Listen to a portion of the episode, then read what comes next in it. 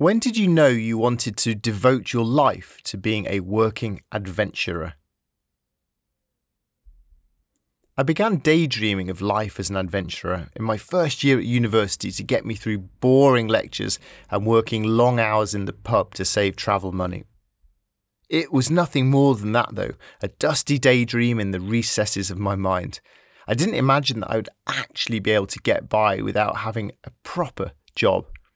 My early adventures were not only precious experiences in themselves, but they also paved the way to becoming a working adventurer through a gradual sequence of stages towards acceptance and ownership. First, I had to define the direction I wanted to go and believe it myself. Then I had to dare to describe myself that way online, and finally say it to real people face to face.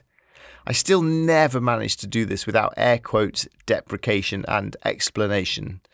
Adventurer is a ridiculous job description for a middle aged bloke.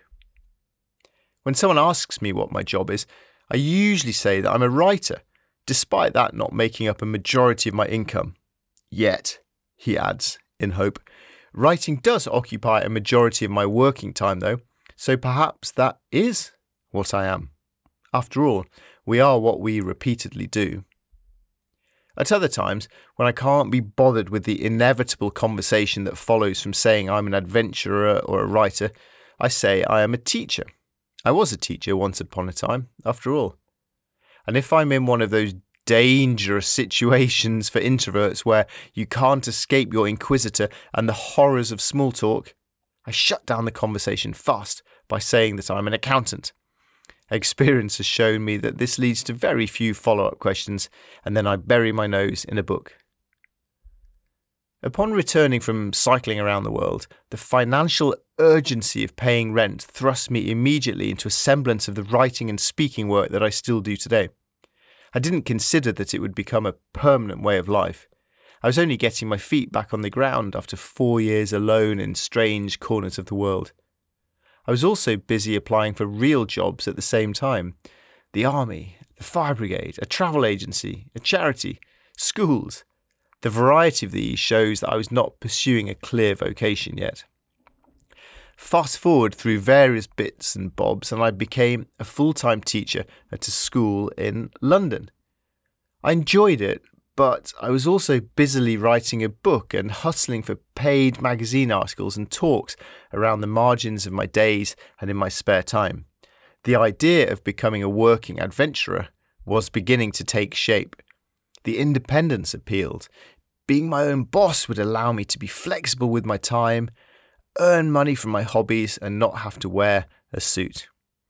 At some point in that school year, it dawned on me that I was 30 years old it was perfectly plausible that I could now remain teaching in that school for as long as the entire span of life I had already lived. The prospect appalled me. I also knew that I could be a good teacher aged 40 or 50 or 60. But if I still wanted to pursue hard expeditions, which I did, then I ought to get on with it while I still had gas in the tank and few constraints in my life. I told the head teacher that I wanted to leave. Cue the delightful terror of waking up on Monday morning with nowhere to go, no suit to wear, nobody to answer to, and no money coming my way.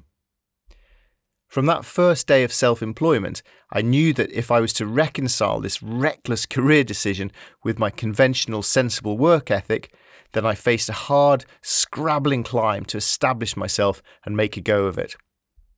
I was never under any illusion that I was plumping for an option that was less work. Yet equally, I've never since been under any illusion at how lucky I am to have found work that is enjoyable, unshackled, mentally and physically stretching, carefree, vaguely useful, and sufficiently remunerative. Quick question. If you could have been part of one of history's great expeditions, which one would you have chosen? Even though they all died, spoiler alert, I've always had great admiration for the spirit, kindness, and friendship inside Captain Scott's tent on his doomed final journey. I wish I could have been there to whisper a couple of suggestions that would have saved their lives with the clarity of hindsight. I would love to have tagged along with Mallory and Irvine to see if they made it to Everest's summit way back in 1924. Although, given that they both died, spoiler alert, and were dressed like a pair of geography teachers in woolly jumpers and tweed, I'm not sure I would actually have wanted to be tied in on their rope. Since reading Over the Edge of the World, I have been intrigued about dropping off the edge of the map with Magellan and his crew. Imagine setting off to sail the Pacific with no idea of how big it was or what land you would stumble upon next. But without doubt, my dream adventure would be to have stowed away in the lunar module Eagle with Armstrong and Aldrin and landed on the moon. What an astonishing adventure!